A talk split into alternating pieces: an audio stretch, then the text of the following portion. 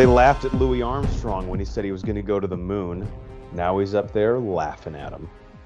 Welcome in to the Bro Force Squad podcast, where we are just a bunch of bros drinking beer and talking movies. This is episode 181, and I'm your host, the mayor, Jeff Hornacek. Thank you guys so much for joining us for the movie discussion tonight. Before we get started, let's go around and meet my partner in crime tonight, our legal counsel, Ronnie Cycli. Ronnie had a weird incident today at work. My boss tried to fire me, but don't worry, I yelled, I object. So I still legally work there, right? I should show up tomorrow. Yeah, yeah. I mean, did they? Did he counter your objection? Uh, they kicked me out of the meeting at that point, but I assume it's just because I won. No, yeah, they're, they're actually mad that you figured it out how to keep your job. If anything, they're all gonna laugh tomorrow when he walk in at the 8 a.m. meeting. We're gonna have a good chuckle about this one. They're like, Horns Hornacek is emotional. He's a passionate person. He's you know.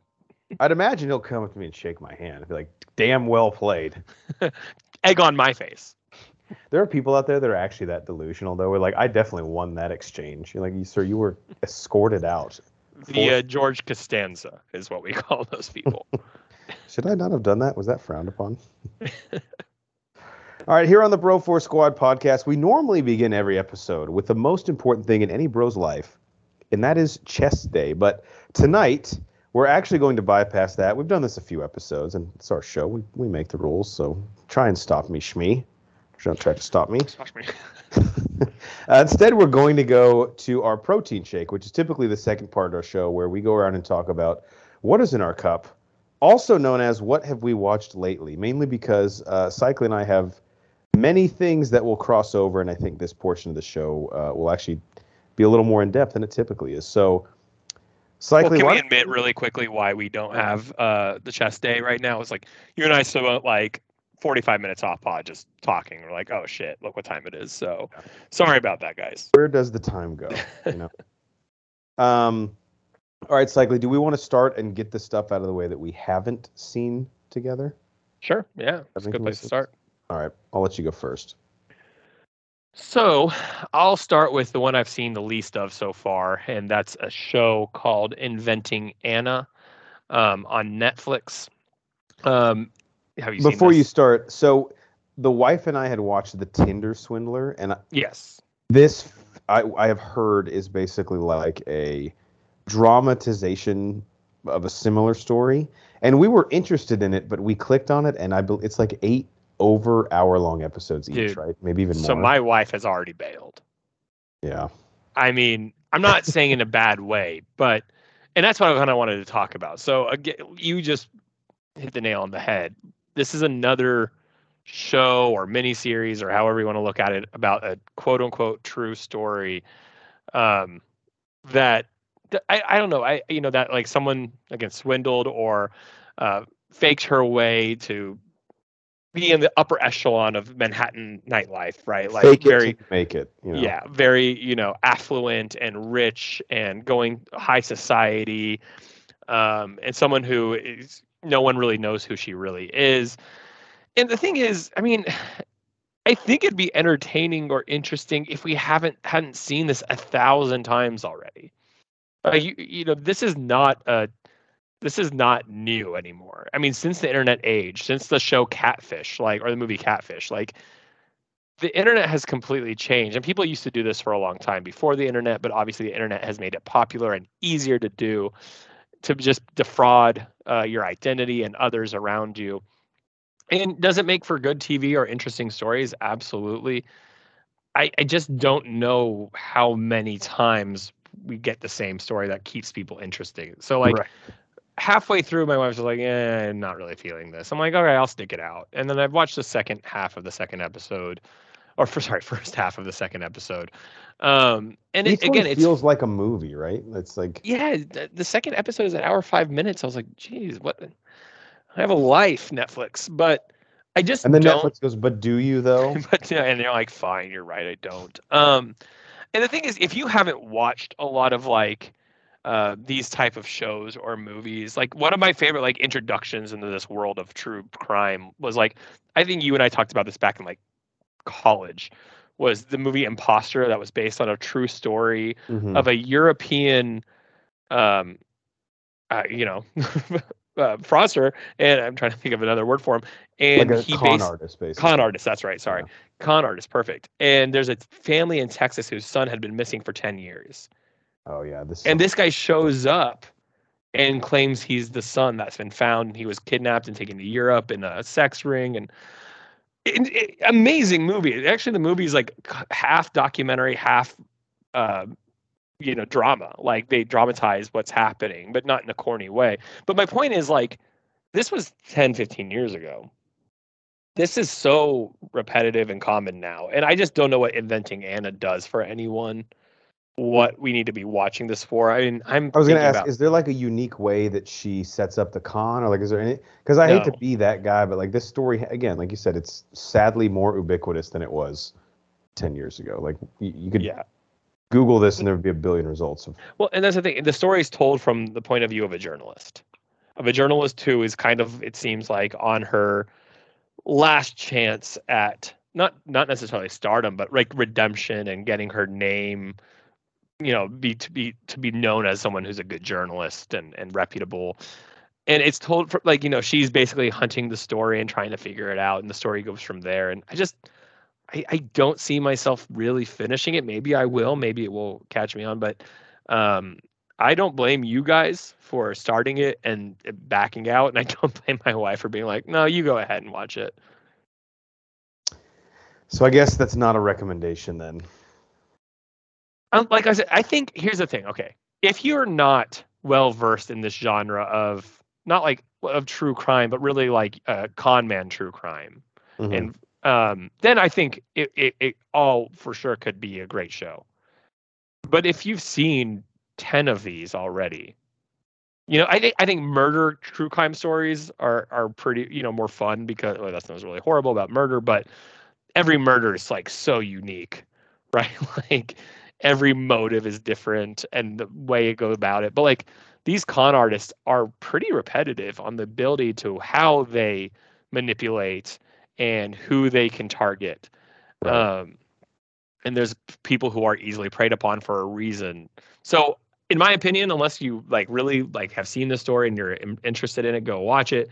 If you haven't been interested in this genre before and not seen many of these shows or movies, I would say go watch it. But if you've like me or us have seen plenty of this, I, I say this is a skip. At least so far, two episodes in. Yeah, the the Tinder Swindler to me was nice because it was more compact, and I I think It was like a nice some- hour and a half, right? yeah, um, I I just hate to say I'm a little desensitized to these stories now, kind of like you said. So if there's nothing there that's like a unique hook, then I might might leave this one. Yeah, what makes her special?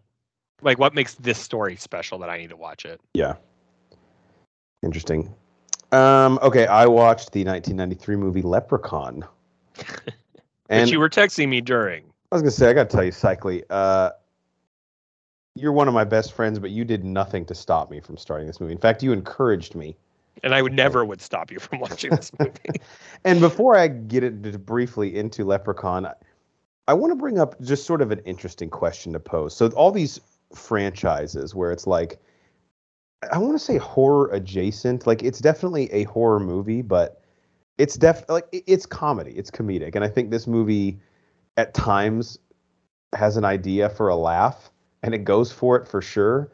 But at its core, I don't. I'm not sure if it's totally in on the joke, which is inherent where a lot of the comedy is. But here's the question: So with franchises like this, what what leads to some of these decisions in terms of their installments? And I'll explain by stating this. So here are the first three installments in the Leprechaun franchise. There's Leprechaun, Leprechaun 2, and Leprechaun 3. And then cyclically, something must have happened with an exec where he's like, guys, we need more fucking juice. Because the next three Leprechaun movies in an already ridiculous franchise is Leprechaun 4 in Space, Leprechaun 5 in the Hood, and Leprechaun Back to the Hood, T H A. of course. So what's the thought process here where they realize like we need to just go full send insanity? Like who's the guy that comes in is like it's too grounded, bro? Leprechaun 3 is too gritty. It needs to be uh, more over the top. I, I gotta okay. I have not seen these movies. I have heard many things. And Jennifer Aniston is in the first one, correct? I believe just the first one, but yes. Just first and, one. and it was I think one of her first movie roles. It was in '93. When did Friends start? That same year. Around that, maybe a year or two later. Okay. Um, I, I think to here's the thing: we have to look at the '90s as a different time. Um, Yeah, Friends was the next year, I think. yeah. So the '90s, wh- if you really break down the the '90s movie, like we've talked about the Batman movies in the '90s repeatedly, right? Like, but think about how ridiculous so many plots were Mhm. um, that came out of our some of our 90s favorites they're not they're not ground the 90s were not a grounded uh, era like I, I think that's the least grounded era we've probably ever seen in film maybe the 80s and 90s um, and i think movies like leprechaun well people didn't have again before people were listening like we, there was no netflix there was you didn't you got like one movie on cable on a friday night on nbc or abc right like you didn't get movies at home like we have so much access now. So people went to the movies all the time. Like that was it. If you Yeah. go watch Seinfeld, go rewatch Seinfeld on Netflix. They literally in almost every other show talk about going to the movies.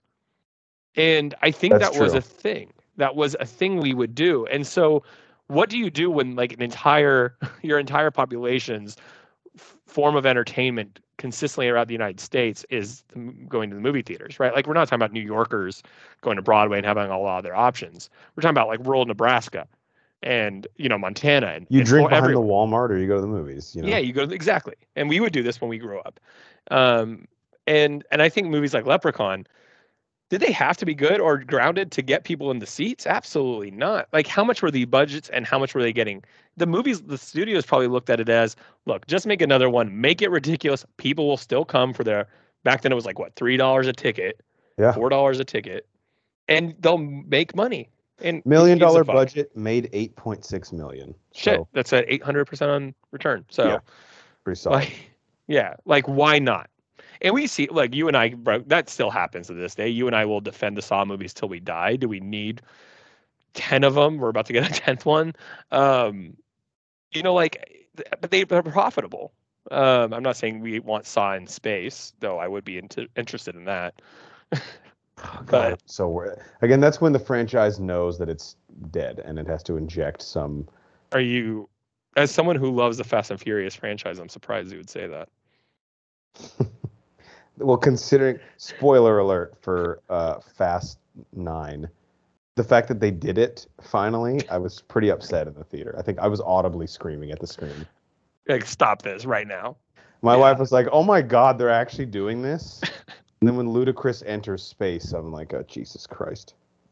You're like, this is worse than the Last Jedi with Leia. He's floating in orbit outside of the Earth. Ludacris from Too Fast That Furious. is ludicrous. That's where his name comes from. Holy shit, they've been setting But that. joke I like how we got from Leprechaun all the way here, but I think it's a, I, I think it's uh uh applicable. I mean, I think that's the reason. Having said all that, Leprechaun was. I watched it by myself, which is it's probably more fun with a group if you're like drunk and having fun. And you know, it does what it's supposed to do. It's stupid. It's bad. I will say this, and I put this in my Letterboxd review. Jennifer Aniston is actually pretty good in it, considering like what she has to work with. Uh, Did she she take it seriously? She does, yeah. Hmm. And she's good. Like I get what any, you know, producer would have seen at the time and been like, "Damn, this she's a leading lady for sure." Um, it's just so utterly ridiculous. The scene that I sent you is the leprechaun on roller skates chasing amazing. chasing the hero down the street, crashes through a fence, and of course the hole in the fence is in the exact shape. Of the I feel like I have to watch this. I've heard so many things. I mean, this screams commentary. Yeah, definitely. It's an hour 32 minutes, so it's very short. I, I won't even sit here and act like I'm not going to check out the second one. I just need to find a time when my wife is out of the house again. Because if she catches me watching this, So okay, I just want to make sure it's not like Gremlins where it's like a lot of them. It's like it's one leprechaun. it's one leprechaun, yeah. Interesting. Okay. And, And is he evil like Chucky, or is he just like he's definitively evil, yes. okay? Yeah. It's like murder. Uh, yeah. I mean, I don't want to. I, don't wanna spoil mean, Leprechaun. It's a horror movie. No, I just you know, I'm not saying he's gonna kill a specific person. Yeah, I'm there's just some- saying like there's some- Chucky's a killer. There's some gore in it. He's definitely ill-intentioned. And as a kid, look, I won't even lie either. In the 90s, like if I would have seen this movie when it came out, which I guess I would have been like five at that time. So, well, then it would have fucked me up. Like this guy would have scared the shit out of me. Because he has a very nefarious laugh too. It's just not talked about like in the realm of like the movies that came out around that time, like the the Chucky. Like you know, I'm thinking specifically Chucky because that's probably really comparable or Child's Play. Because I'm looking at it according to Google, and I think some of these might be like in 2014 there was a Leprechaun Origins, and then in 18 they did a Returns, which doesn't look like it's part How- of this franchise. How But either way, like, there's six movies in the. I didn't even you know those existed. Yeah. You're talking about three, four, years ago. Mm-hmm. What? So, all right, Leprechaun '93. It's on Peacock. Don't watch it, but watch it. What else you got, Cycly? Uh, watched Doctor Sleep, which is I was texting you during this. So this is a sequel um, to The Shining. I've you know I And it's also Shining- a book too, because I know a lot of people were like, "Well, they're just gonna make a fucking sequel to The Shining." Like, no, Stephen King wrote a book. This Yeah. book. and second of all, it's also been like thir- four- 35. You know, this isn't like oh we got to get a Shining out. See, it's not like the next year, like Mhm. Shining Two, Electric Boogaloo. Like dude, like clearly they didn't wait this long for a reason. Um. You love So you and- Boogaloo. you, and McGregor, um, you know, he's he's basically the main, I mean, major cast. Rebecca Ferguson, Kyliegh Curran. I didn't know most of the cast to be honest with you, um, but I think just Carl Lumbly, who I think is great casting as Hallorann because he looks exactly like him. Uh, he is Mm-hmm. in Falcon and Winter Soldier, and then Bruce Greenwood I recognize too as Doctor Dalton.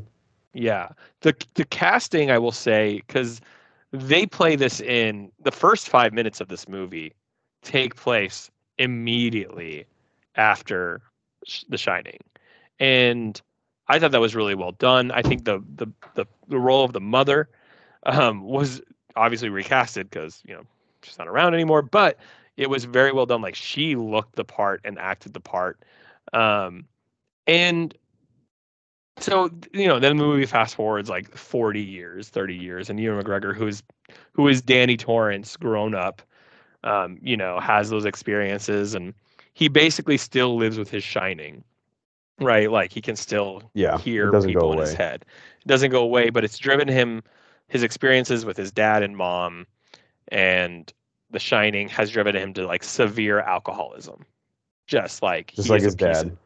yeah, and he's a piece of shit. Like the movie's pretty dark. I'm not in a scary way. Like I, the first the first 30 minutes um, explore some really fucked up shit that Ewan McGregor's alcoholism causes, um, and some cool uh, horror effects. Um, that I don't want to spoil it because I don't, you know, I want I, I would say you know for some people this will be a good movie, um, but I I really like what they did, especially in the beginning of the film then around like the 45 minute mark or you know and i was texting you this the movie completely goes in a different direction than i ever thought. Yeah, you know what what if you heard okay it's a sequel to shining you would think the movie takes place revolving around the hotel the overlook hotel the the story with the family.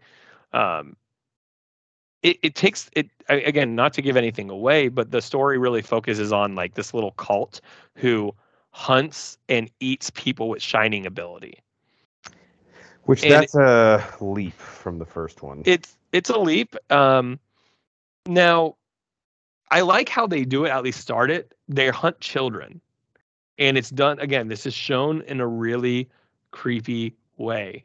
Like they're kidnapping children and like abuse. You know, not abusing them, but like you're seeing. I mean, they're they're not shy about showing some. You know.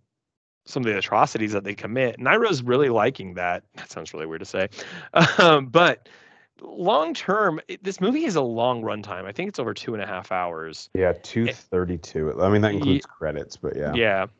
And at some point, it's a little much. It's a little long.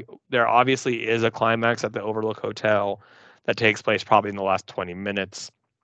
Um, that Danny Torrance is finally accepts his, you know, his ability and his he's going to work and help save this child who has a really strong shining ability. But it almost feels like sounds really strange, and maybe those who are listening will agree. It sounds like a Twilight version or like vampire esque version of of I wouldn't even say of The Shining. It just it feel, almost feels like a vampire movie, like not a teenage vampire movie like like Twilight, but just a vampire like movie. interview with a vampire. yeah, and it's but it's it would be like not a huge but it'd be like if what would be a I don't know USA what who what's a network that would do a dark like a made for TV movie but a dark one. Maybe like FX. We, FX, always- yeah, we give it FX be- credit for everything on this pod. Yeah, because it wouldn't be you know Lifetime or anything. It would be like this is a very well made. At least this part of the film is a very well made TV movie. TNT maybe. TNT would be a good one. Yeah. So I don't know if that dissuades people from watching. I enjoyed it. I think it's a little long on the runtime. The story kind of goes in a different direction. I didn't hate the way it went, but um, I I would recommend it if you like The Shining, if you like Ewan McGregor and kind of like dark movies. I, I wouldn't say it's like you'll be happy you spent all that time watching it, but it was worth the watch, and I'm glad I did. The sh- The Shining is one of the rare instances where I actually read the book before I saw the movie. Um, and as a result, it always gives you a different experience when you have the book as your Mhm. uh, perspective or jumping off point. With this one, I think I might kind of be interested in doing the same thing, reading the book and then watching the movie. I will say the the genre element to it is interesting. I'm not sure if I will dislike it or like it, but it's even listed as thriller fantasy. Mhm. And I wouldn't imagine, I haven't looked it up yet, and I'm not going to because that would require me to put my wine glass down with my left hand. But I think The Shining would just be thriller horror, right? I mean, like there's like some hallucinations in it, obviously, but I don't I don't think I would classify the first one as a fantasy movie. No, absolutely not. Um, I get the fantasy part about this. There's definitely, like I said, horror elements, thriller elements. There are throwbacks to Shining that make that that's what makes this movie really good when it's at its best. But there's a lot of this movie that like kind of lags, or you're just kind of like, "Am I watching the movie I thought I was going to be watching?" Yeah. That's that's kind of the. So if I went on Reddit, like on uh, on the subreddit of our horror, and this was the one of the most like just I don't know, like people either loved this movie or hated this movie. People were like, "This is one of the best sequels we've ever had." People like, "How can anyone like this movie? It's pure trash." Do it was so need to have divisive. seen The Shining to see because that's the other risk you run, and probably a, part of the reason why they began the movie with pretty much a, the direct ending to the first film. Because The Shining it was like a 40 year old movie. Like the amount of people that are like, okay, I'm ready to just pick up this story where it left off is is probably few and far between. So is it effective as a standalone movie? You feel like, or do you definitely need the context of the first one to appreciate? The thing it? is, I think you could make it a standalone. Like, if you cut this movie in a way to be about this little cult who hunts people who can shine, that's its own movie. Or you could do the direct linkage of this movie, of, of The Shining to this movie, and cut out the other part of it. But they decided to do both.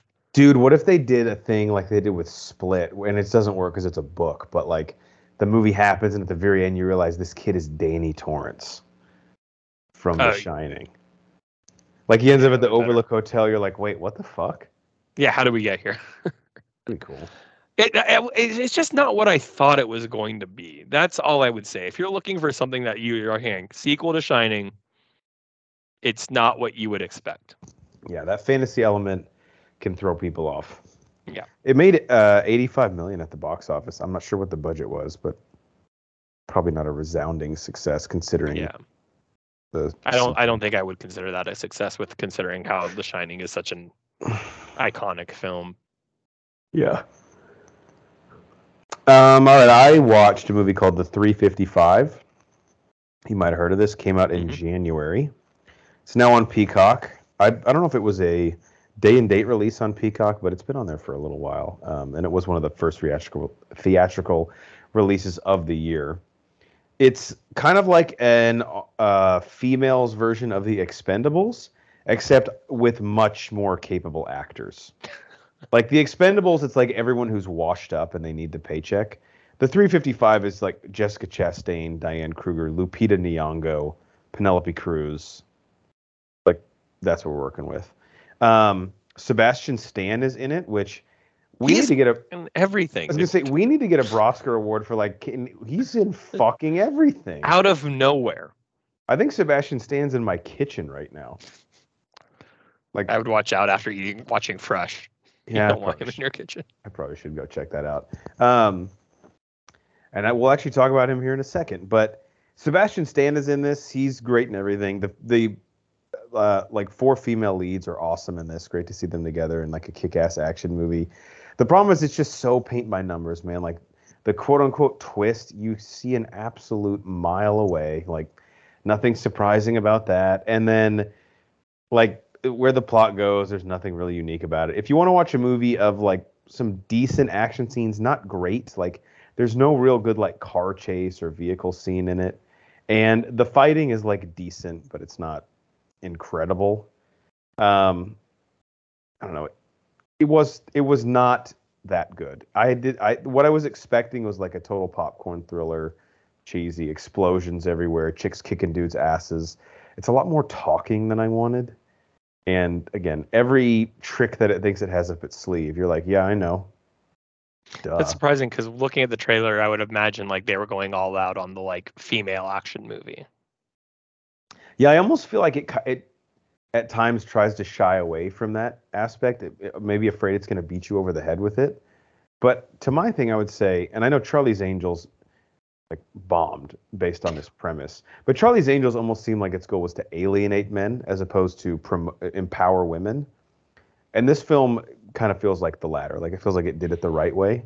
And I just love Jessica Chastain, and I fully believe she could kick the shit out of any man that she wanted to. So it's very believable that she is her character in this. And I love Lupita Nyong'o, although they give her this completely superfluous British accent. I even looked it up. She's not British, so I like I don't know why whose choice that was. Hello, governor. It's basically like that. And Nick. You're like, you're like, come again? Like she's Kenyan. I don't. and Nick, bro. Like The Kenyans no one wants have- to see this.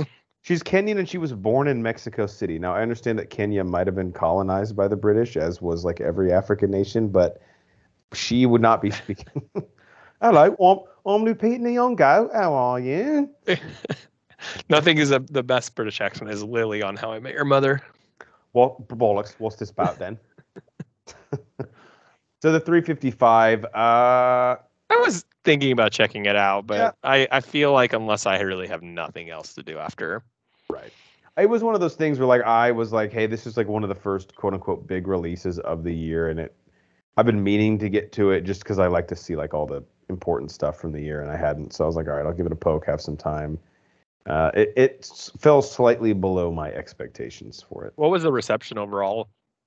I don't think great. Yeah. Not phenomenal. It's not like it's not going to anger you with how bad it is. It's just like, did we need this? Why, I just I'm getting to a point when like pure action movies, I don't give a shit. Like don't give me the female male thing. Like I don't care. Action movies are such a dime a dozen now. Like I'm like, give me Yeah. an actual story. Like I don't know. Like to me, I don't need to sit here and watch explosions or you know, and gunfights nonstop. I'm like, okay, I like that, but I, I'm just finding myself less interested in the genre in, in a weird way. And it does set up for a sequel at the end, which I don't think we'll get because, according to a quick cursory Google search, this thing lost about $15 million between budget and box office. And you could attribute part of that to it being on Peacock. Not that there's many people like, well, we're either paying to go see the 355 in theaters or we're going to watch it at home. Like, I don't know if that's really a debate that's happening, but what at all is my incentive to go to the theater if I can just watch it on Yeah, and not there's we've always talked on the pod. There's some movies you absolutely want to and need to see in the theater. Mhm. I I- maybe because it's an action film and you want the surround sound and you want the effects of the big screen, but I think we're past that at least on these kind of movies. And I am kind of getting maybe worried is too strong of a word, but the action movie that isn't also a comedy is kind of a dying breed. Like this movie, it's not like completely deadpan serious. Like there's a few uh like dry humor jokes, but like if it's not a Ryan Reynolds laughing and blowing things up, like can it work anymore? Like are we just going to go watch the straight up action film that isn't a, a- an IP or like a superhero movie. I don't know. Yeah. I don't know if there's a market for that anymore. Yeah, exactly. Like, okay, James Bond has a market, right? Like, it could be an action movie, but it's like, how many more are we going to introduce? I don't know. It's 355. Uh, very soft recommend. All right, what else you got? Because we're about to hit the crossover area here. Yeah, I'll. I think my last one that I have that you and I haven't seen together is uh, Margin Call. This is a 2011 film that I had literally never heard of. Um, I don't know how I hadn't heard of it because the cast, and I'll get into that in a second. Um, but this was one of those nights, like my wife was out of town, and sometimes you just get sick of scrolling, right? Like you get it, when we were young and we would go through Blockbuster Ugh. or Hollywood Video, like that was the dream. That was the best. Like just walking around. But now, like just hitting the down button on Netflix or Hulu or HBO, it's like it's like, dude, there's almost too many. You don't know what to do. I mean, we, that literally everything is at our fingertips, and it really has desensitized us. Like, Yes. I was thinking that yesterday. I'm like, "I'm- there's nothing to watch. I'm like, dude, there's a literally like you would have killed someone 20 years ago to have this kind of access. Um, so I, I, I was just like, it was. She had been gone for a couple days. I was like, you know what? I'm sick of scrolling. Like, the the fi- I, I remember on the cover on Netflix was, um, you know, I saw Margin Call, and it was Penn Badgley, who we know from you, and he was in Gossip Girl and there was Kevin Spacey and like Je- Jeremy Irons. Like, what is this movie? And I said, you know what? Fuck this. I don't. I'm not going to even Google it. Literally didn't read the plot or anything. I just hit play. Um, turned out pretty good. Um, it's now. So I'll get into the plot here. the The movie takes place in 2008, um, right before the the horrible financial uh, crisis and the housing market burst. Um, if you weren't really paying attention in 2008, maybe you're a little young. Like what we're going through now, or anything that doesn't even come close to how bad things were um, in 2008. And basically, uh, this film takes place over maybe 24 hours, maybe you know a little less than that, um, at a financial firm where they're doing some layoffs. And they lay off this guy who's the head of risk management. And he's like, Why are you laying me off? Like, this makes no sense from a cost to benefit analysis. But he's like, Whatever. And they, they, uh, stand, um, they get rid of him. And as he's walking out, one of his like subordinates comes and he's like, Hey, I'm so sorry. Uh, we're going to miss you. And he hands him a disk drive and he's like, Hey, finish what I was working on. Be careful though. Like Yeah. he just that's the last time the elevator closes. And I'm not going to give anything much more away, but it's based loosely on the true story of what happened in 2008 with these financial firms. So it's not really a spoiler. But basically, this employer who decides to stay out late, like stay in the office late because you know there's layoffs, so he wants to look good, opens this disk drive and finishes the work that his his boss had been doing, and he realizes something horrible. He realizes that we're on this cusp of like a financial uh, crash, Right. and basically the movie takes place at like nine o'clock at night and what happens until the start of day. And it starts with going to one boss who's kevin spacey. Then kevin spacey goes to the next boss and goes to the next boss until jeremy irons is the ceo and they're having meetings at 5 a.m realizing that all of these projections are showing that all of their assets are going to be worthless Right. in in a few weeks or months and that they're good it's the, the losses are going to be more than the worth of the company and so what do you do and it's basically the precipice or the start of what caused the 2008 financial crisis and you and I talked off pod. We talked about Big Short, um, about how these movies can be a little convoluted and um, difficult and slow. Because they're just concepts, and I'm an Yeah. idiot, I guess, but they're just concepts that are No. so over my head that it's sometimes hard to enjoy the story. I, I don't. It is nothing to like, uh, dude. To anyone, I mean, I don't think unless you are living that industry that these are things are supposed to make sense. And the movie does try to like, you know, bring it down to an understanding level. Um, it it's just it it, it it's a slow movie.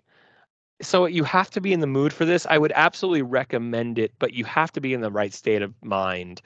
Um, if you're feeling something that's very character driven and a slow burn without a lot of payoff, and I'm not saying that in a bad way. Sometimes movies like um, Zodiac, where like they're true stories and you know there's no climactic ending, right? Right. Like you're you're getting a story. You're not watching for the crescendo at the end. So if you're okay with that, I would absolutely recommend this movie. This cast list is is absolutely insane. So I said Kevin Spacey, Jeremy Irons, Stanley Tucci, Paul Badgley, Simon Baker, um, Demi Moore, uh, Ashley Williams, who, if you know how I met your mother, uh, we love. Um, but it's just it's I Zachary I just Quinto, Spock. Yeah. yeah, it's just I don't even know how this movie. I don't know how I hadn't heard about this movie. I don't know had you heard about this movie at all. I don't think so. Um, no. Yeah. Paul Bettany, who I fucking love in in A Knight's Tale. Um, you know, he he I was like, what? He's in this too? But Yeah, it's this good encore like- cast. Stanley Tucci's great in everything he shows up in. Yeah, he's the guy who actually gets fired at the beginning. Interesting. Yeah. So is he bald in it? He has to be bald in everything, right? he is, yes. Okay, good. It's again if you if you remember the 2008 crisis like I, I think it'd be interesting you learn a lot you know it teaches you some things that you didn't know but if you're wanting something like you know highly entertaining i don't think this is the movie at least at that time for you so maybe it just be in the mindset for it Would you say it is better than The Big Short? Which again, I'm not a huge fan of. I don't know how much you like it. I think they're very different films while they're like broaching the same subject because this again takes place in one night Gotcha. yeah, and that's the problem with The Big Short. I feel like it's very elongated storytelling. Yeah. And I like I liked this movie because it showed the thought process of these financial firms who we as society and I'm agreeing I'm not agreeing with them. I'm I'm on the side of society that can say like you fucked us over in the economy and you caused a crash on purpose to save yourself money Mhm. but it lets you at least see and again they're not this movie is not defending them but you're seeing this line of thinking about how these people are thinking like they're saying if it's not us someone else is going to do this and kevin spacey who just is ironic because of course who what we know about kevin spacey now he's a big proponent like his he is struggling with his morale um what he's asked to do and what he needs to do of course. and and you're seeing people like they're putting people to in the job they know like hey saying we need you to do this and at the end of the day you're not going to have a job. Yeah. like that's it's it's a pretty intense movie in that way. But again no no big crescendo no big payoff here um, just a character driven well written movie I guess it is kind of an interesting. I kind of like the idea of like, is this inevitable anyway? And is me saving my ass like really not preventing anything, or is it just such bad bad optics that it's sort of indefensible at the end of the day? Like that's sort of an interesting moral dilemma. jeremy irons who plays the ceo literally mentions to his staff about he mentions every crash in the history like starting from the 18 the early 1900s Yeah. it's saying this is not the last one this is the first one it's like we're just going to be proactive here I mean, it's it sounds horrible to say. It sounds callous, but it's also not wrong. it's capitalism baby Yeah, hundred percent. All right, I don't know if you watched this. I know we were texting about it. Scream Three. Did you go back and revisit this? yes i did Okay, i think we both fell asleep at the same time correct. but i had seen it before and you hadn't I know, and I felt bad, but I, I it felt was late yeah, I fell asleep like beginning of the third act, so like shit hadn't quite hit the fan yet. And I won't spoil this at all because I know a lot of people are going back and revisiting the Scream movies um, because the Scream, what is it, five now? Is the the new one that's on Yes. Paramount Plus? and we're getting a sixth one officially Yeah, which I'm pumped about because I really like the new one. Um, Scream 3, let me say this, Cycly. You had told me before that sort of the fan consensus is that this is the weakest Scream movie. Is Yeah. that right? If but that's not in a horrible way I was- going to say, if Yeah, that's yeah, the case, this is a strong as fuck franchise. If this is your worst entry, Yeah. because I thought this was still pretty dang good. I mean, it wasn't like mind blowing at all, and you definitely kind of feel like, and this is where I could sort of feel bad for Wes Craven that these movies were so successful because they do like the whole premise of Scream can get tired pretty quickly. That's Yeah. why, like, after we get Scream six, I'm totally cool with taking like another six, seven years off. You know, because like the meta component of it works, but it can be overdone. Like Deadpool, I'm glad we've had five or six years between Deadpool 2 and Deadpool 3 because like the Yeah. wink wink nudge nudge I'm in a movie thing is funny, but at a certain point it's like, all right, dude, you have Like how many else? times am I going to put myself through this? Yeah. Right. And I will say what Scream 3 does is it it does it tries to subvert the, sort of the concept of it by putting it in a completely different like it's meta on meta in this one in the sense that like the murders are happening involving Movie around studio. a movie based on the murders that are happening Yeah. In a movie How about- meta can we get? Correct. Yeah. And the I think the only thing that sort of falls short for me, I won't spoil anything obviously, but what they end up doing at the end of the film, like where they went with it, it just it didn't feel meta at that point. It felt like they fell into another trope. And that mm-hmm. could be like Wes Craven getting notes from the studio or whatever. But for the most part I enjoyed it and I'm excited to see Scream 4, which I've never seen. That's the last one I have to watch. And and I'm excited for you to see that because I I've only seen Scream 4 once. But going online again, that that is people are saying that's arguably the second best one. Um, there's like a Including the new one? including the new one. Oh, so I think I think four, five, and two are, you know, kind of up there fighting for that position. And I think that's where Scream Three is kind of left on its own.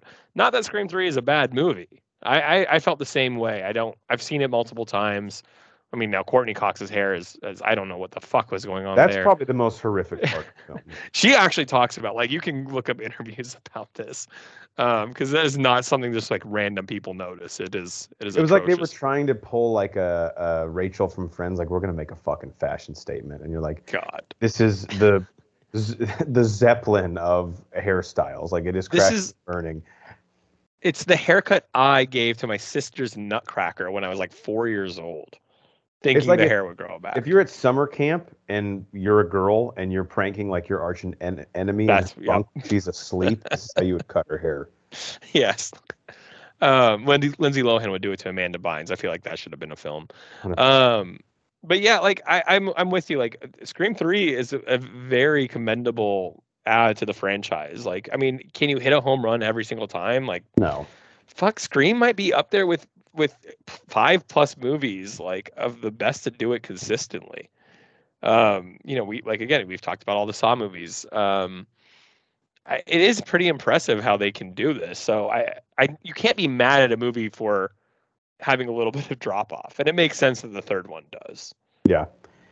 And again, if this is the worst, I, have to say the Scream movies. Like I'd seen the first one many years ago, and as a horror fan, this was still kind of like a blind spot to me. But if this is the worst installment, dude, it's one of the best horror franchises to ever exist. And Mhm. not that that's a hot take, but just count me in the consensus of people that feel that way about it. Yeah, and I love it. Again, we've said this a thousand times. Hammer at home, because it's a horror movie, but it's it's a it's a horror movie for horror fans. Right. Like we are enjoying the commentary along the ride.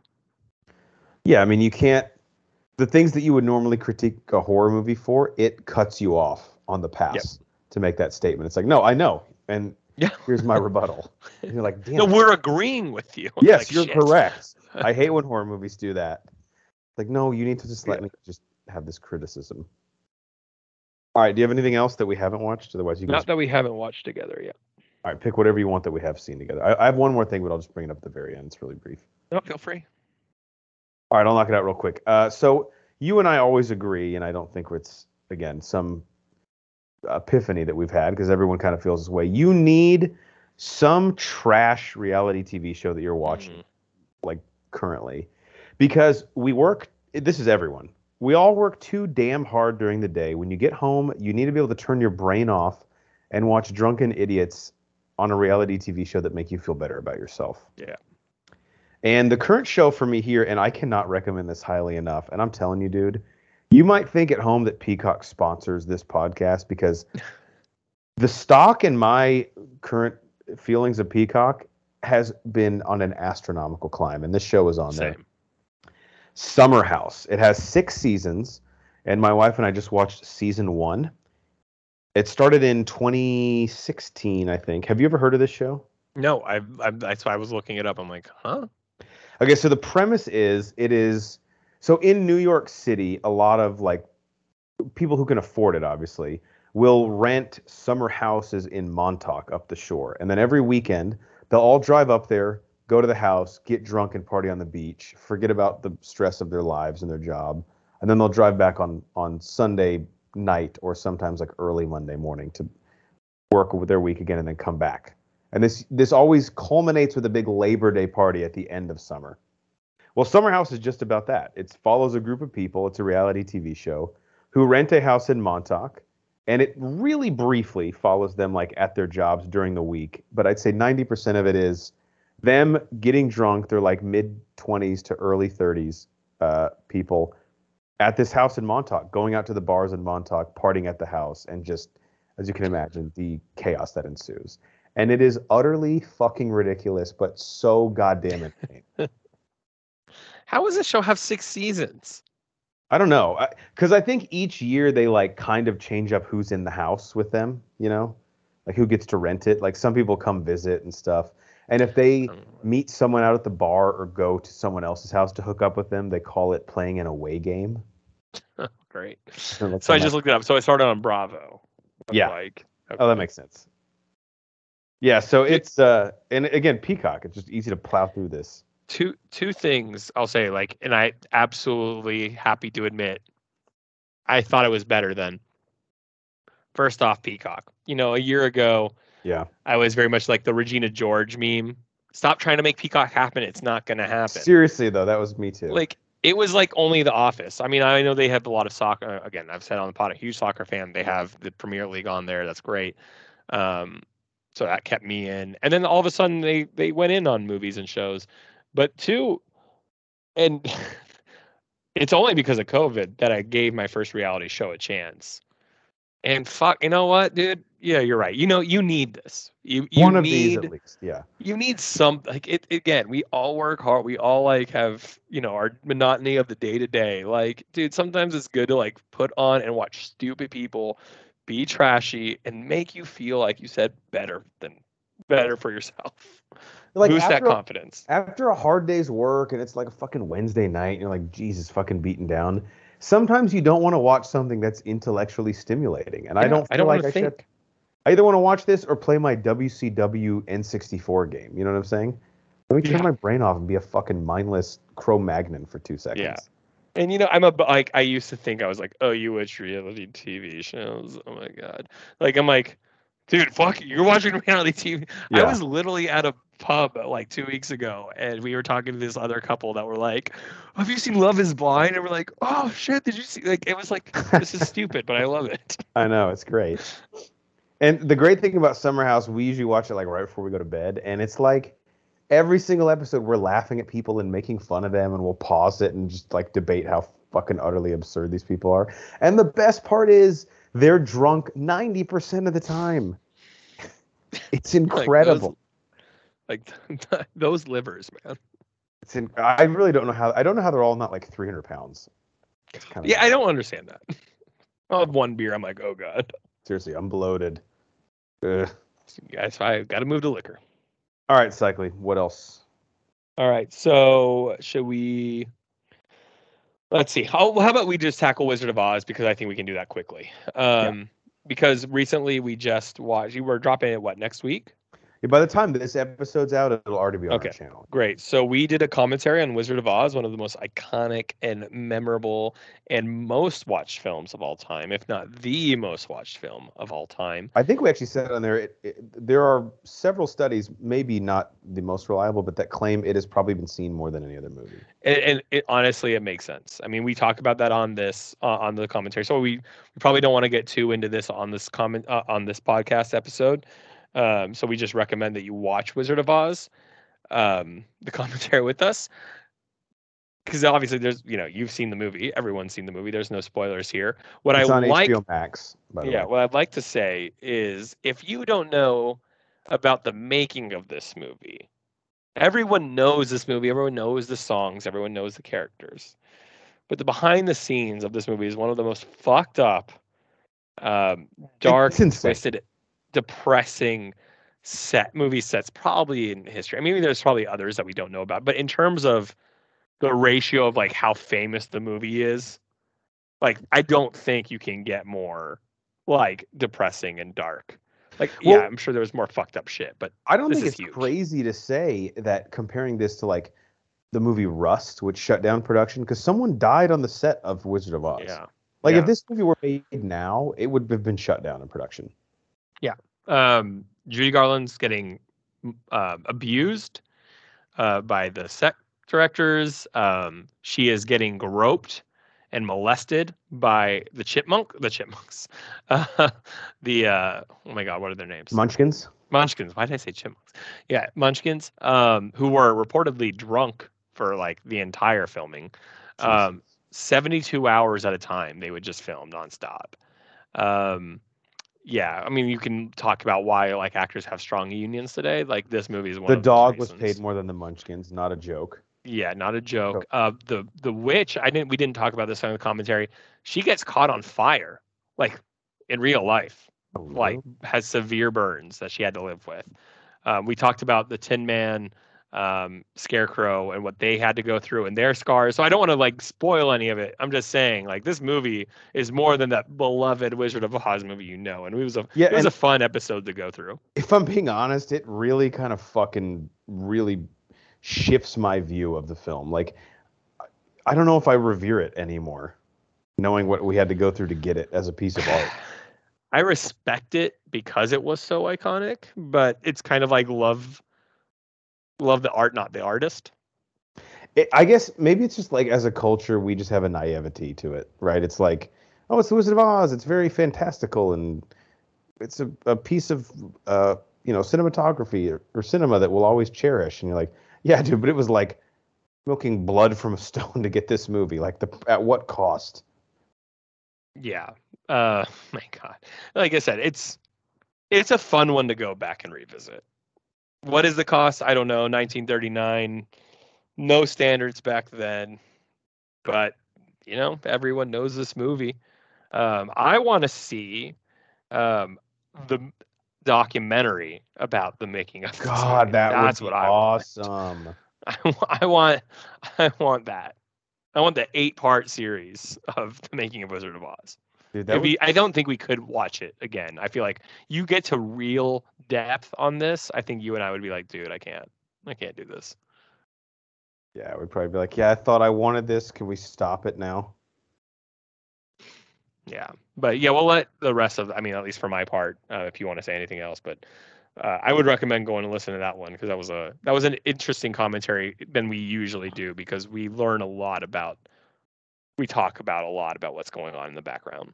Right. Yeah, maybe more so than any movie. Um, so I would definitely recommend it. It's on HBO Max, like I said, so you can go listen to our commentary and watch the movie with us. Um, Pam and Tommy, the Hulu show. Finish this.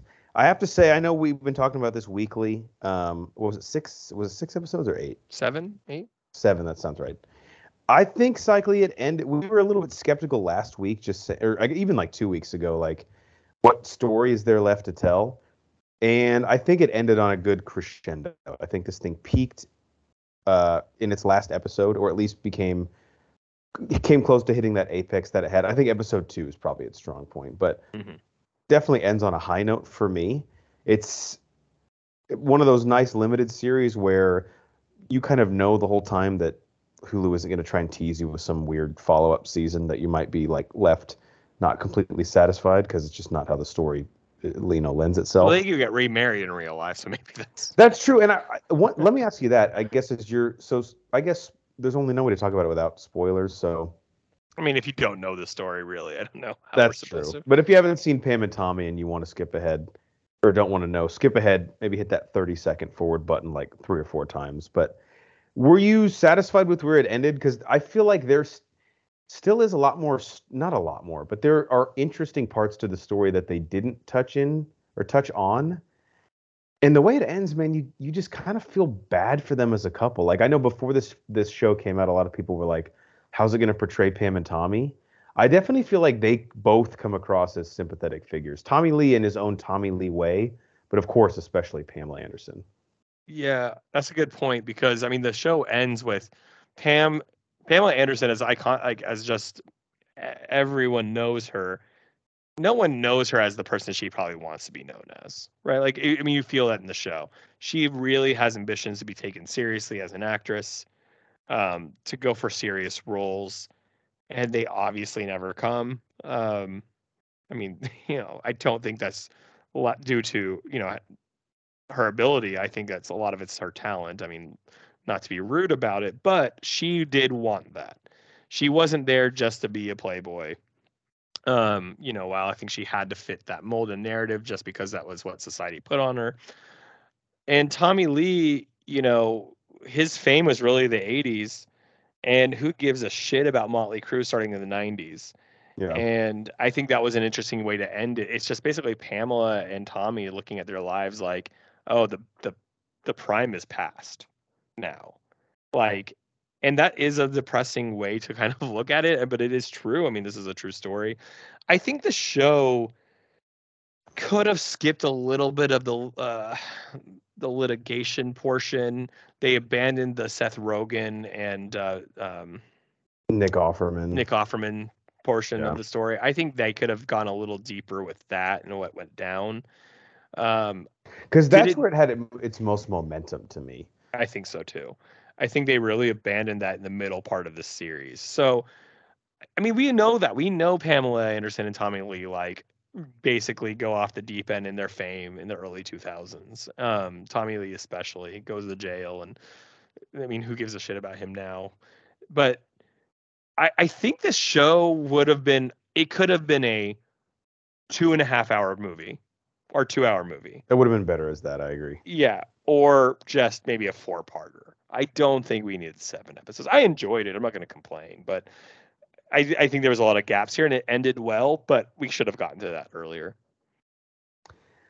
I think the tough part here, and we've echoed this a couple times on the pod, but is there's really three stories, and you kind of have to pick which one you want to tell for it to really feel mm-hmm. like it's focused as a show. So there's there's the heist element, right? Like Seth Rogen's character being wronged and getting his vindication by sort of lucking into this tape and what it means to him. But it's also about like the small guy who's been stepped on his whole life, you know, finding some method to his, fight back. His manhood being small, actually. Yes, he has a small penis, um, and sort of his moral dilemma with with doing that because that is a really interesting part of the story. Then there is the cultural impact of this sex tape. Like is it going too far to say that this like made the internet like populous? Mm-hmm. Like when no, you, I don't you, think it is. It made porn literally online when people are like, mm-hmm. "Oh, I can just click a thing and there's sex." I mean, that's like a whole crazy. Yeah, I've never done that, so I don't know that side of the internet. I know. so I will have to. One day I'll explain it to you. Yeah, that'd be how to do it, and when a man loves a woman, what happens as well. Yeah, I would love to know that. Um, I think I've heard birds and bees are involved. I don't understand that. See, part. that's a common misconception. And maybe birds and bees fuck each other, but I don't. I don't. I don't think it's, we'll Google it. Actually, I'll show you on the yeah. internet. Look at actually it. comment below if you can explain that. Please don't. Um, and then the third part is again, which I think they sort of go in and out of focusing on, especially early. Like Pam and Tommy are really not a big part of the first two episodes, relatively speaking. But it's like how this affected them, which is like I think the emotional crux of the story, and they sort of weave in and out of each. And at the end of the day, it sort of feels like all three of those stories are sort of not quite told to their full potential. I think. Yeah. As a result. Yeah, I'm with you completely. But it does end on a strong note. I would definitely recommend it to anyone, especially if you like. We're we're kids of the '90s, so this was like the very beginning of like us being able to kind of understand what the fuck was happening, right? Um, yeah if you're if you're a 2000s kid, I you absolutely have to watch this. Not just for the Pamela Anderson story, like just because that was so interesting. This is probably one of the best. I mean, social networks up there, but that was just for Facebook. Like this is one of the better shows that really was able to like reflect what that like beginning of internet age was like because i remember that clearly I like I, am sure you do too. Like we grew, yeah. we were the perfect generation. The people who grew up after us, and if you're listening, like I said, if you're 2000s kid, you you know the internet. You've only known the internet. Like maybe it was slower when you you know, or you didn't have as much power, or like the you know phone in your pocket. But this is a perfect show to really show you like where that change occurred and what it was like before that. And at the time, obviously, you don't realize how big of a game changer this is going to be. But even like the parts of Tommy Lee and Pamela Anderson, like, what the fuck is the internet? Yeah. Like, well, you guys are about to make it a thing. People don't even realize how much. Again, I remember this. Like people saying the internet is just a fad and it won't go Oh, yeah. away. There's, I think, a New York Times article that says that, right? Like, internet will be Yeah. like fucking Polly Pocket and Tamagotchi. That that writer's like any day now. Come on. All right. Do you want to talk the show or the movie that we have left? Only two things. Which. Let's. Okay, I want to save the show for. Oh yeah, Let's, no. Let's do let's do both. Let's do. let's let's talk Windfall. Okay. So this was the this came out as we're recording this last Friday on Netflix. And I have to say, cycling as I've been looking at the movie release schedule this year, it's great that we are getting so many interesting releases on streaming that this is more ubiquitous now because it's nice to have a movie you can look forward to throughout the week and know that we don't have to somehow find time and convince our wives to go to the theaters to watch it, right? Yeah. Which is funny, by the way, because you referenced how I didn't stop you watch Leprechaun. Mm-hmm. You tried to get me to stop. But I also you didn't want you me to watch this movie. So when but you is- you had a text message like, "Hey, don't watch this," and I was like, also did. "Fuck you, I'm going to." Windfall. I mean, I dude, I was pretty pumped for this movie. So this stars uh, Jesse Plemons, Lily Collins. Meth they're a married Damon. couple. As is better known as. Beth Damon. That's an incredible fucking nickname. um, and then dare I say the return of Jason Segel Ew. in a rare acting role, a serious dramatic role. And he actually uh, conceptualized the story for this. He did not pen the screenplay, but came up with the story. So, which I feel like, and we'll get into this in a second. The guy who wrote the screenplay did fucking nothing. So, he, like, I don't know what the what do you want credit for? Uh, Cycling, what would you describe the plot to Windfall as? Bill, uh, basically a comment. I, we don't really know. That's the point of the movie. Um, we don't get names in the movie. Let's just say that we don't get any background. I didn't realize that till afterwards. I was like, what's so and so's name? And why no one has a name. has their name. Yeah. Uh, but basically, it's someone in society who is downtrodden, or we don't really know his personal life, but he's not high on his luck, and he decides to go rob a billionaire uh, summer home. And uh, you know he he knows he has evidence that the billionaire is out of town, so he should have the place to himself. And a little does he know that the billionaire and his wife have gotten away for the weekend and are are going to spend the weekend at the house and shit ensues because he is in the midst of a robbery. Yeah. And you know, I love the framing device of a film taking place in like a confined time period. And it takes place over a 24 hour period or le- less, I guess. Maybe slightly No, more, more. like because yeah, Yeah, that's right. Cause it's, you're right. So I probably they like, have two nights. Yeah, maybe like 30 hours, 36 hours, yeah. something like that, which was interesting. But skip ahead, you know, two minutes if you don't want Windfall spoiled for you. But trust me, you're not. Actually, you do want this. You do want it. I gotta say, Cycling, this felt like a stage play. Like this That's felt like good. it's all one setting and nothing really happens. It's all dialogue heavy, and I feel like at the very end, when the movie like culminates, and you know we have our, you know, final set piece. Set piece is not a good an apt description, but I like it. Yeah, when things conclude, it's like we have barely moved from the starting line of this movie, Yeah. and what little movement we've made, the character motivation really doesn't make sense. this I- think you just literally knocked it out of the park. This should be, and I'm sure it could be, a one act play off Broadway. Like this, Definitely. this that would be perfect. And uh, because the strengths of the film, I, I- I don't. You and I both probably didn't, and you know, won't give it our recommendation. But the strengths of the film, the acting was fine. the The writing was like I didn't have a problem with like Jason Segel in the movie. Like I thought everyone performed admirably. I thought it was well acted. I thought it was well written. Thought it was well shot. Like usually when you have all of those, you know, that come together, if you have all three of those equations, you're coming out with a good movie. This movie just doesn't doesn't have it the right like the the script. Uh, you know, there's there's no there's no purpose almost. And I get that you can say that's the point. Uh, does life have a purpose? We can go really deep here.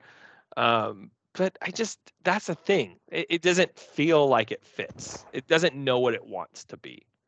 And it's interesting because, and I'm glad you put it that way because it's like the script keeps all the characters very close to the vest. Like it almost doesn't want us to know them. But then at the end, it's like, oh, but they have this big plot development and character turn. I'm like, yeah, but you don't want me to know these people the whole time. Like how how am I now supposed to like feel anything when this happens? And, and that's where I struggle. And definitely fast forward a minute here if you don't want to have this spoiled, even going against our wishes. But he, here's where you know I talk I texted you about this. The wife, right? The whole the, the whole climax of the film is the wife just being sick of her husband's shit, right? Like she's not on her husband's side. She's obviously not on the burglar side. She's just done. But they didn't work to that. They didn't work us as the audience to watch this couple be berated by a uh, intruder and watch them succumb maybe with Stockholm syndrome or going through their range of emotions and deniability and, and accept you know there was none of this. She from the get-go was immediately critical of her husband and annoyed with her husband this and, was like a convenient thing to happen to her yeah really. and and so the whole time i honestly was thinking oh this is all a play. This is them outsmarting him. Yeah actually like, that's, that's what that's not a bad way to interpret it. That, that would have been a honestly, and maybe if, if this happened, I probably would have bitched and moaned. But to me, that's more interesting than what they actually did, went with. Well, if and if the result was what they wanted to do is that the wife had issues and was sick of her husband and maybe he was abusive, they should have had it more of a turn and had it more of a mental dilemma and anguish and yeah. struggle. Like that didn't exist. They were the same characters at the beginning at the end. She was just sick of of being under under duress. Well, it's like what what response do you want to elicit from me? Do you want me to empathize with her? Do you want me to hate her? Because really, at the end, I'm just like, oh, you guys, everyone here sucks. Yeah, we have a billionaire. We have a a woman who is like, I'm a victim. Yes, I married a billionaire, but that's not why. You know, I have my own identity. And he's a dick, and he's eccentric, but he's not like like, dude, he's not that like. There's way worse people. No. To be married. To. Make to. him have like fucking child sex ring or like what like i'm like why am i supposed to hate him? I mean i get it like I, you know billionaires like all whatever like they take from society fine that's not the argument the movie's even trying to make though like, like yeah i don't know i just actual villain. Yeah for and jason segel who's obviously very selective with his roles to put it like uh, maybe mildly but he, it just it's a it's, it feels like a lot to get him out of bed for a movie these days which is fine, man. He's worked his ass off. He's mm-hmm. got royalties from How I Met Your Mother for the rest of his life. But for him to like be intrigued enough to write the story to this and come out and act in it, I, I just don't know what this movie is really. But I feel like, and I love Jason. I mean, he, you and I are in a conundrum because we love Jason Segel. You and I are such How I Met Your Mother fans, such Muppet fans. Forgetting like, Sarah Marshall. Forgetting Sarah Marshall. Like, I love you, man. Like, mm-hmm. he's he's so fantastic. But then at the same time, there's this like arrogance to him that like he's above all the things that he all the things that we love. It feels like he hates. Yeah. It feels like he wishes he hadn't done them. And so it almost makes me feel like he's he doesn't like us for liking those roles. Like he doesn't like us as fans for appreciating those things he did. And so he does these kind of films and that you and I are like, what was the point? He's probably like, fuck yeah, man, that's what I wanted. I didn't want anyone to get it. and again, maybe he, he gets some sick pleasure out of that. Congrats. So Windfall, I was very much looking forward to it, especially when I saw the trailer and the cast and all that, but falls very short of expectations, I think. It is, it, but I will say again, you told me this. I chose to watch it. It is 90 minutes. Yeah. You know, it is not a long, it is a very slow burn very slow burn if there's a burn at all. Um, I didn't mind watching it. Like to be honest with you, I'm not saying I hated it. Like it is well acted, it's well shot, but if you're in the mood for that, watch it. I think you'll feel the same. Uh, but I, it it just I don't know what it's trying to be. I'm still figuring it out. And oh man, it's one of those movies where we should almost do like a whole pod about this. We're like, all right, if you stopped watching this movie after the second act, how would you think it ends? And I feel like if you would have said that to me with this film, I would have given it way too much credit. Like my Mhm. mind, dude, if you and I could have like both watched it separately, stopped and then called each other after the second act, think of the fucking theories we would have had on how this thing's gonna end. Right. Yeah. Because it feels so ominous and like it's really setting you up for something. Yeah. And then it's almost like in a, I think we actually made the Rian Johnson comp if I think about it. But in a Rian Johnson way, it laughs in your face for having high expectations of it. Yeah. And I get it. Someone could be listening like, that's the point. Not everything has to do that. That's not how life works. Or like, I get it and I'm with you. And that's why part of the movie I I am appreciative of. But that doesn't mean I have to that's sit there and watch that movie Right. and love it. But also, I'm allowed to hate that. You know, Exactly. That's not what we're watching movies for. we don't hate much on this podcast, but No. Rian Johnson in this movie or that. All right, last thing, Cycly, and something that hits very close to our heart. What did we watch together? Or not together, but Oh, We finished How I Met Your Father season one. It's like sp- talking about Jason Segel. Yeah, and I think it's important to give the context, which we kind of referenced earlier. We are massive How I Met Your Mother heads, like diehards. I'm on my fourth full se- series rewatch right now. See, I don't believe you. There's no way it's only your fourth. Dude, I I- feel like I'm at least almost at ten rewatches. So I've seen every episode, like or, or like the key, you know, hundred episodes, probably seven or eight times each. But I'm talking like episode from one okay, through okay. two sixteen. Yeah, this is probably my Got it. fourth time doing it in okay. and we are about 30 episodes away from the finale. So, How I Met Your Father, this hit was a 10 episode first season order on Hulu, week to week episode releases. It's sort of the rare sitcom that we get now, and especially one that's not on network, which I got to be honest, I love the concept of a sitcom on streaming. And I think the, the streamers do too. We were a little bit up and down with this, but I think it, we always said it was it had a high floor, meaning like at its worst, it was not going to be something that we were like super pissed off at just because inherently we weren't expecting that much of it. What do you think about how it ended and I guess the ser- the season on the whole, knowing we're getting a second season? Yeah, I think I think you um, said it perfectly. Like you and I were saying, look, even if it's really terrible, I can sacrifice 22 minutes a week just to see kind of like what they do with the story. Uh, you know, maybe we weren't going to go past one season originally thought, depending on how it turned out. But why not watch 10 episodes at 22 minutes? Not a big deal. We can sacrifice that, um, especially for such a beloved show that it was based on Uh, you know the show itself like i, I think it exa- it it is exactly what i thought it was going to be it had decent it had a it was good at some parts and it was really bad at some parts. Um, there was a lot of discontinuity between the characters. There was a lot of disjointedness. There was a lot of like actors trying to figure out who their characters were. But you know what? that happens a lot of season one in sitcoms. Look Mhm. at the office. Look at seinfeld. Even how i met your mother. Friends season one is just I, to me unwatchable. But but that's my point. So like i think we signed up knowing that we were going to mm-hmm. get something not too great. And so when it was good it was very like appealing. It was like hey you know what? It's exceeding expectations. When it was bad it was like you said high floor. It was like oh this is what i thought. I thought it ended really well. I thought we got some how i met your mother. What made how i met your mother good compared to other sitcoms was its emotional element. It was the fact that there was a story and continuity involved you watch an episode of seinfeld on its own and it's a hilarious show. You don't need to know the backstory. You can even watch Friends. Does does knowing the show help? Absolutely. But same with Office. You can just pick a random show. How I Met Your Mother is inherently only as good as it can be if you watch the whole show. And I think How I Met Your Father kind of felt that way. You had to be along for the ride and enjoy episode 10 as it was. I am excited. We've gotten we're getting 20 episodes now for season 2.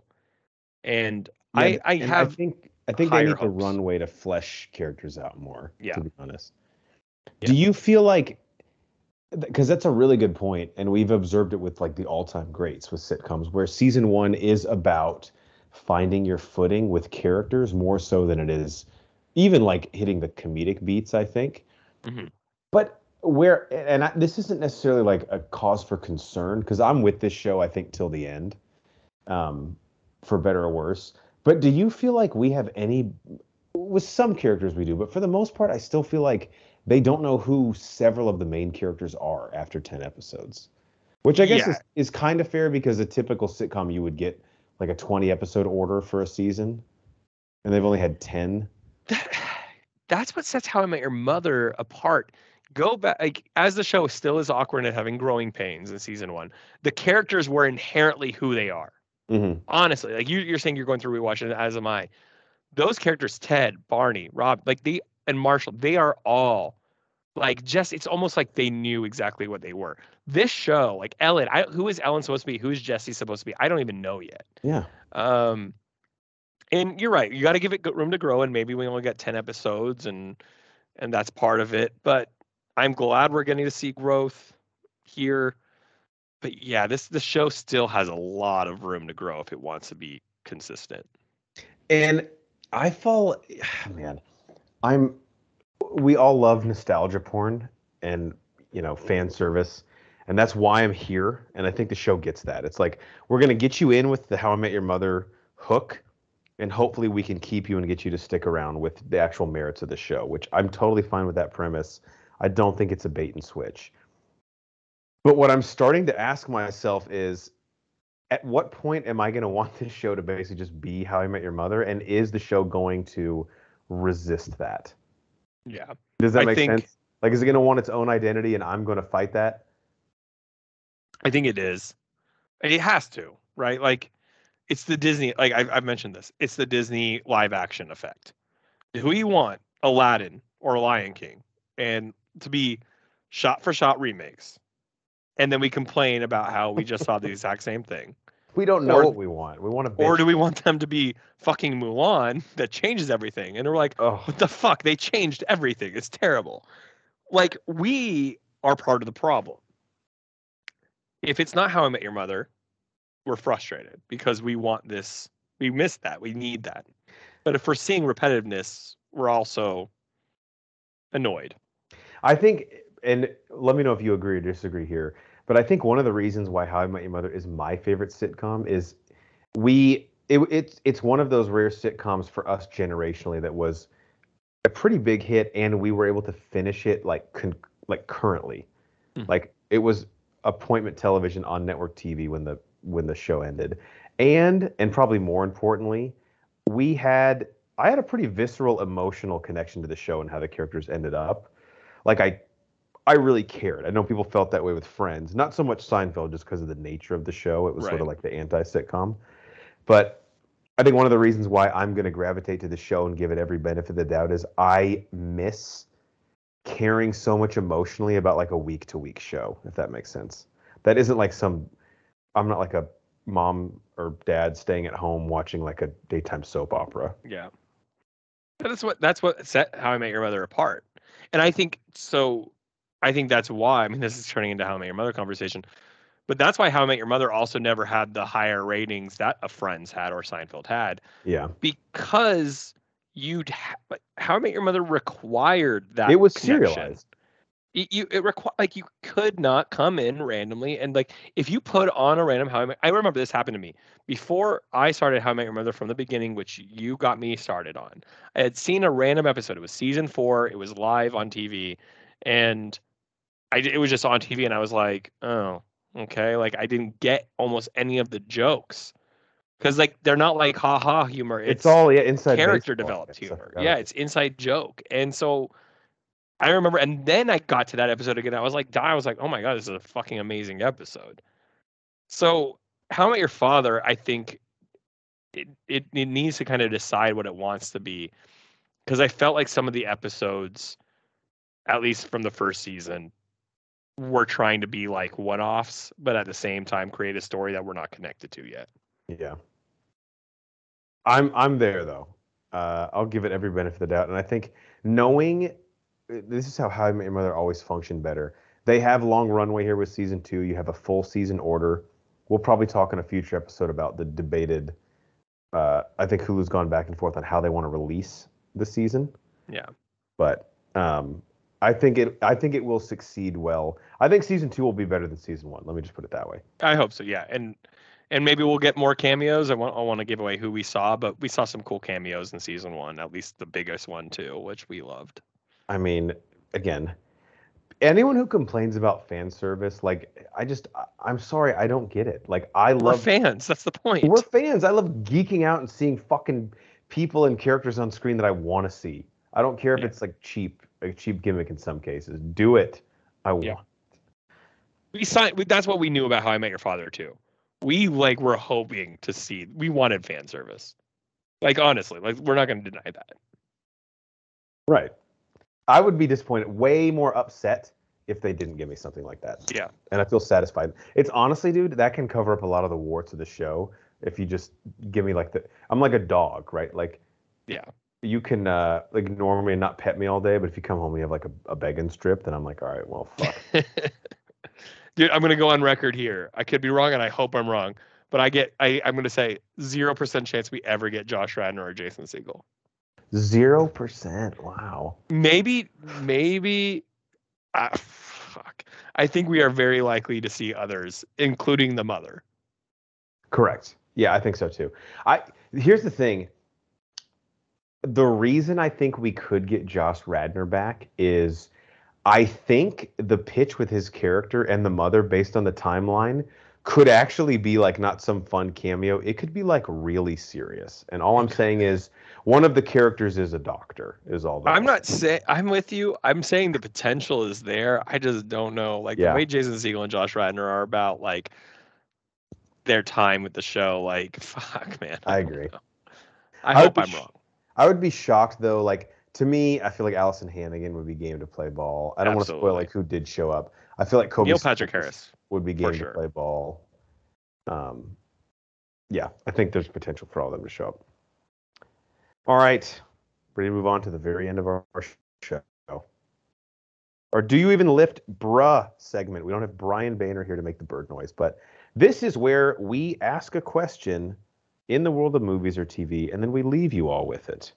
And the question now, Cycly, the continuing question is what are the bros top 100 movies of all time? So there's a link in the description of this podcast taking you to a Google Sheets where all of the bros since the start of the year have been counting down our top 100 movies list of all time. And as we always do, Cycly, for those who may be new to the podcast, how would you describe our top 100 list? Because it's not some film festival's top 100 pieces of cinema of all time. It's a little bit different. Yeah, this is this is unique to you and only you, and that's what makes this fun. Uh, it makes every list different. It can, makes every list argumentative. It makes you think we're idiots. It makes you think we're brilliant. But that's at the end of the day. It's your list that, for any reason, was it because you grew up with it at a certain time, you watched a film after a breakup, or after falling in love, or after something horrible happened. It doesn't matter. Like this list is your impactful films, and it's never going to be unique to or identical to anyone else's. Exactly. You don't have to defend these movies, but we will because they're special to us. And again, it's not what we think are the top 100 finest made pieces of cinema, like Cycly said. It's it's your list, man. Fuck anyone who disagrees with you. Yep. And on that note, speaking of fighting, your number you're up to your number 72 movie of all time, and your number 73 film of all time was Gangs of New York.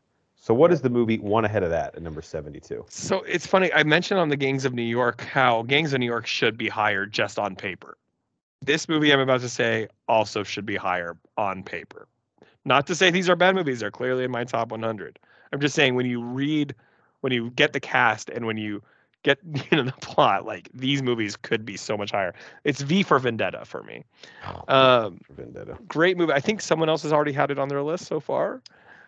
Um, but um, so V for Vendetta, uh, Hugo Weaving, Natalie Portman, who was Yeah, it was always my yeah, 97. Sorry. you had okay, yeah, that's what I thought. Is um, like for me, the plot of the movie. I was I've always been a very political, historical driven uh, person. Like my my major in college was political science. Like that's always been my thing. So this movie, just watching like a kind of post not apocalyptic, but kind of like you know authoritarian government takeover after uh you know i think the movie you know happens after um not a pandemic, but in the sense like there was some sickness going on and revolution, and basically this authoritarian government comes like after World War Three, and is very dark, ominous. Like what can happen uh, with a big figurehead, uh, you know, Nazi esque almost.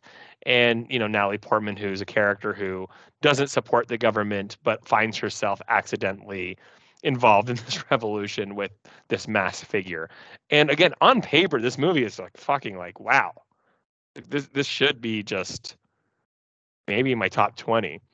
Um, I'm not so I don't want to like actually criticize it, but compliment it. Like, uh, it is just you know I love the tone. I love the music. I love the ability to just convey like the time and the era and how they made everything simple a crime. Um, their versions of their Gestapo and how they just arrest anyone and beat anyone without question. It's a very good movie for right now, especially what's going on in Europe um, and and what's happening post pandemic and and what you're seeing in society. Um, Natalie Port, I think the acting is is is great. Hugo Weaving, who, you know, he had such a great like period there in the like late 90s and early 2000s uh, between like Matrix and Lord of the Rings and V for Vendetta. I'm like, dude, the guy was just hitting bangers all day. Um, I think the flaws of the movie are just that it, it it just doesn't fulfill some of the depths it's trying to convey. Like it just kind of like it's almost it's at the one yard line, but it's not crossing it. I, I don't know what exactly it needed to do to cross it. It just doesn't have that. I feel like that's the difference between this movie being 72 and this movie being top 20. Because again, yeah. the concept of the movie to me is fantastic. Do you think, it, and I know it's based on a graphic novel, but do you think it gets a little too? I don't know. I don't know a better way to say this. Graphic novelly in terms of the visualization because it's the Wachowskis. Like, do you think that takes mm-hmm. away from it, or do you think that's sort of a nice, unique uh, that, thing that it does?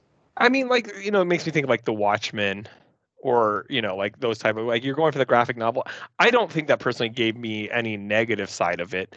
It might have reduced its uh, dramatic effect or seriousness. Like I think you could very much tell the same movie in a very just darker tone, which is a dark movie already. But I think you have a point there. The comedic, the comic element, I should say, not comedic, does kind of take away the surface level seriousness and the sound effects, especially with like V's weapons.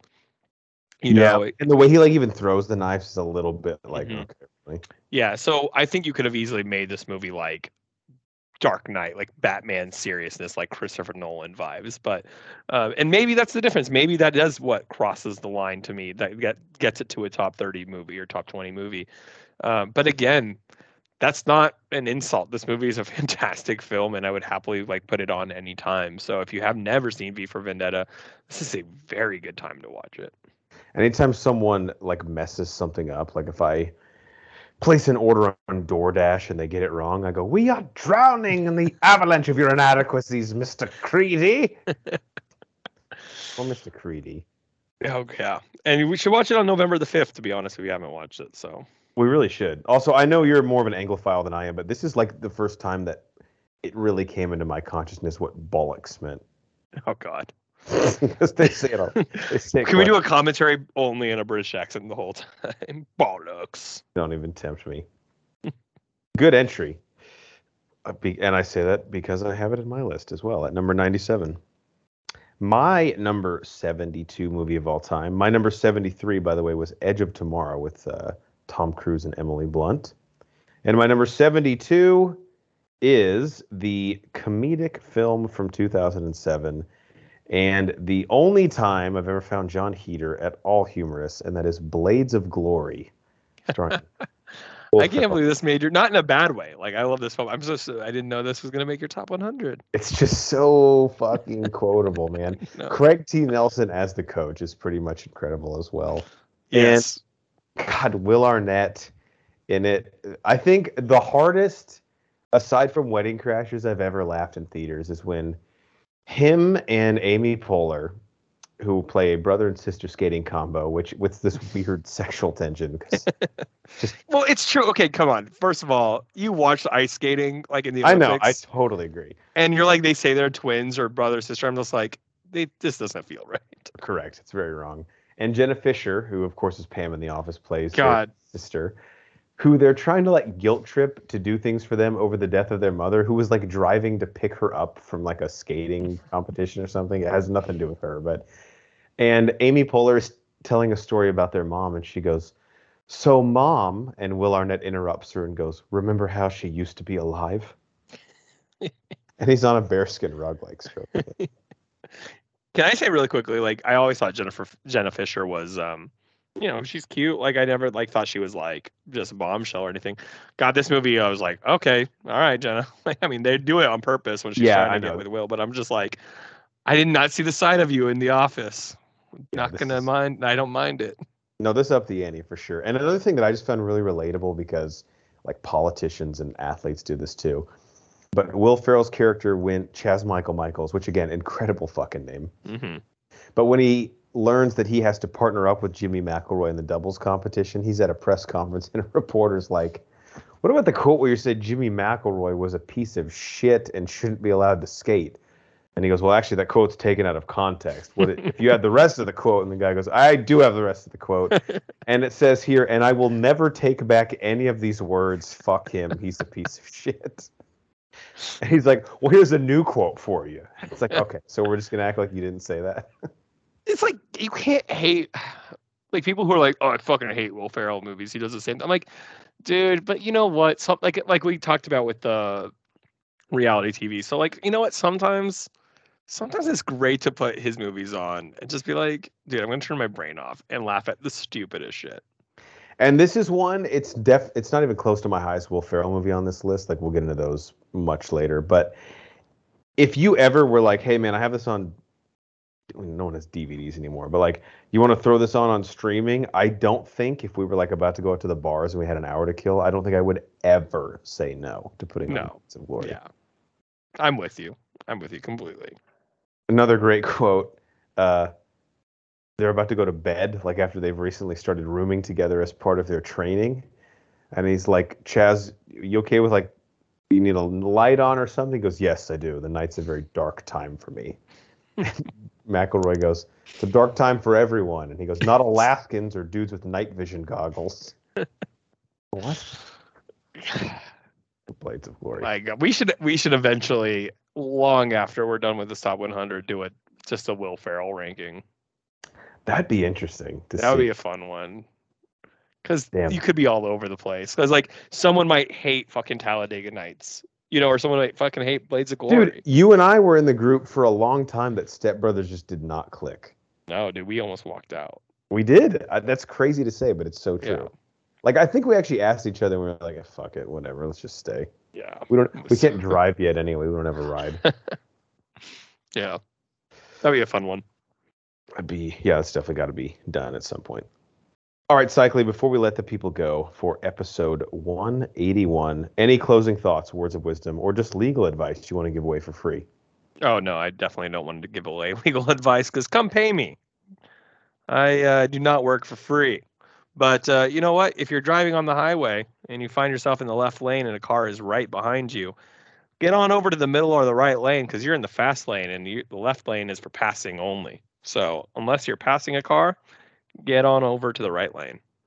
Yeah, the fast lane isn't just a metaphor for how we live our life; it's an actual place on the road. You should not be just staying in the fast lane permanently. Yeah. telling you, I didn't. This is you might be asking, why does Cycly always keep saying this recently? I moved a few months ago to a new state, and uh, for some reason, the custom in the state is we don't give a shit where we'll drive. I'll drive 50 in all three lanes, and everyone will suffer for it. Let me just say, it might be, you know, a weird recency bias, but every time I move, I move to a state that sucks worse at driving. I don't understand it. I, th- I didn't think people could get worse from where I came from. Like, but You're like, all right, well, at least we're in the worst fucking state. For, oh Yeah. no, we're not. nope, nope. And I love it because everyone who lives here says the same thing. They're like, "Oh yeah, it's it's terrible here." I'm like, "Oh good, you know it, and you continue to do." It. I was it. gonna say at a certain point though, we're a part of the problem, not the solution. yes. Uh, all all that I will end with is some other advice, and that's when you're going to get your hair cut, make smart decisions. This is not the time to try something new. We're not at a cheesecake factory on a Thursday night, okay? We're not going to experiment. It's a fucking haircut. Be smart. If you're over 30 years old and you're a male, we don't need to put any type of dye in that thing. And if you don't have a job, you need to fucking get one to where like this would be detrimental to your uh, fiscal situation. Can I can I add to that because I just got my haircut and I told the guy like, "Hey, leave it longer on top." Yeah. And then I finally looked. It's one of those like they turn you around at the end to be like, "Ta-da!" And I was like, "Dude, you fucking cut my hair so short." Like, I literally told. You. So you know what? Not only tell them what you want, but make sure they understand what you want. Yeah, that's another good point. If they don't understand what you're asking for, you might as well be have a fucking hedgehog do it. Yeah, his ass. You're at the wrong place. Doesn't matter. All right, for our legal counsel, Ronnie Cycli, I'm the mayor, Jeff Hornacek, and we are the Bro Force Squad podcast. Thank you guys so much for checking us out. Follow us on Twitter at Bro Force Squad. Subscribe to us on Apple Podcasts, Spotify, YouTube, iHeartRadio, Letterboxd, anywhere you find your podcast. If you type in Bro Force Squad as three separate words, and check out our website and our running top 100 list, as well as all of the content we have ever posted in the history of time. broforcesquad.com. Till next time, signal to the right and get over from the fucking fast lane. You don't belong there. Ford Explorer with a soccer mom and six kids. That's great. Live your life. Be safe. You're in the wrong lane. Yep. It's not for you, man.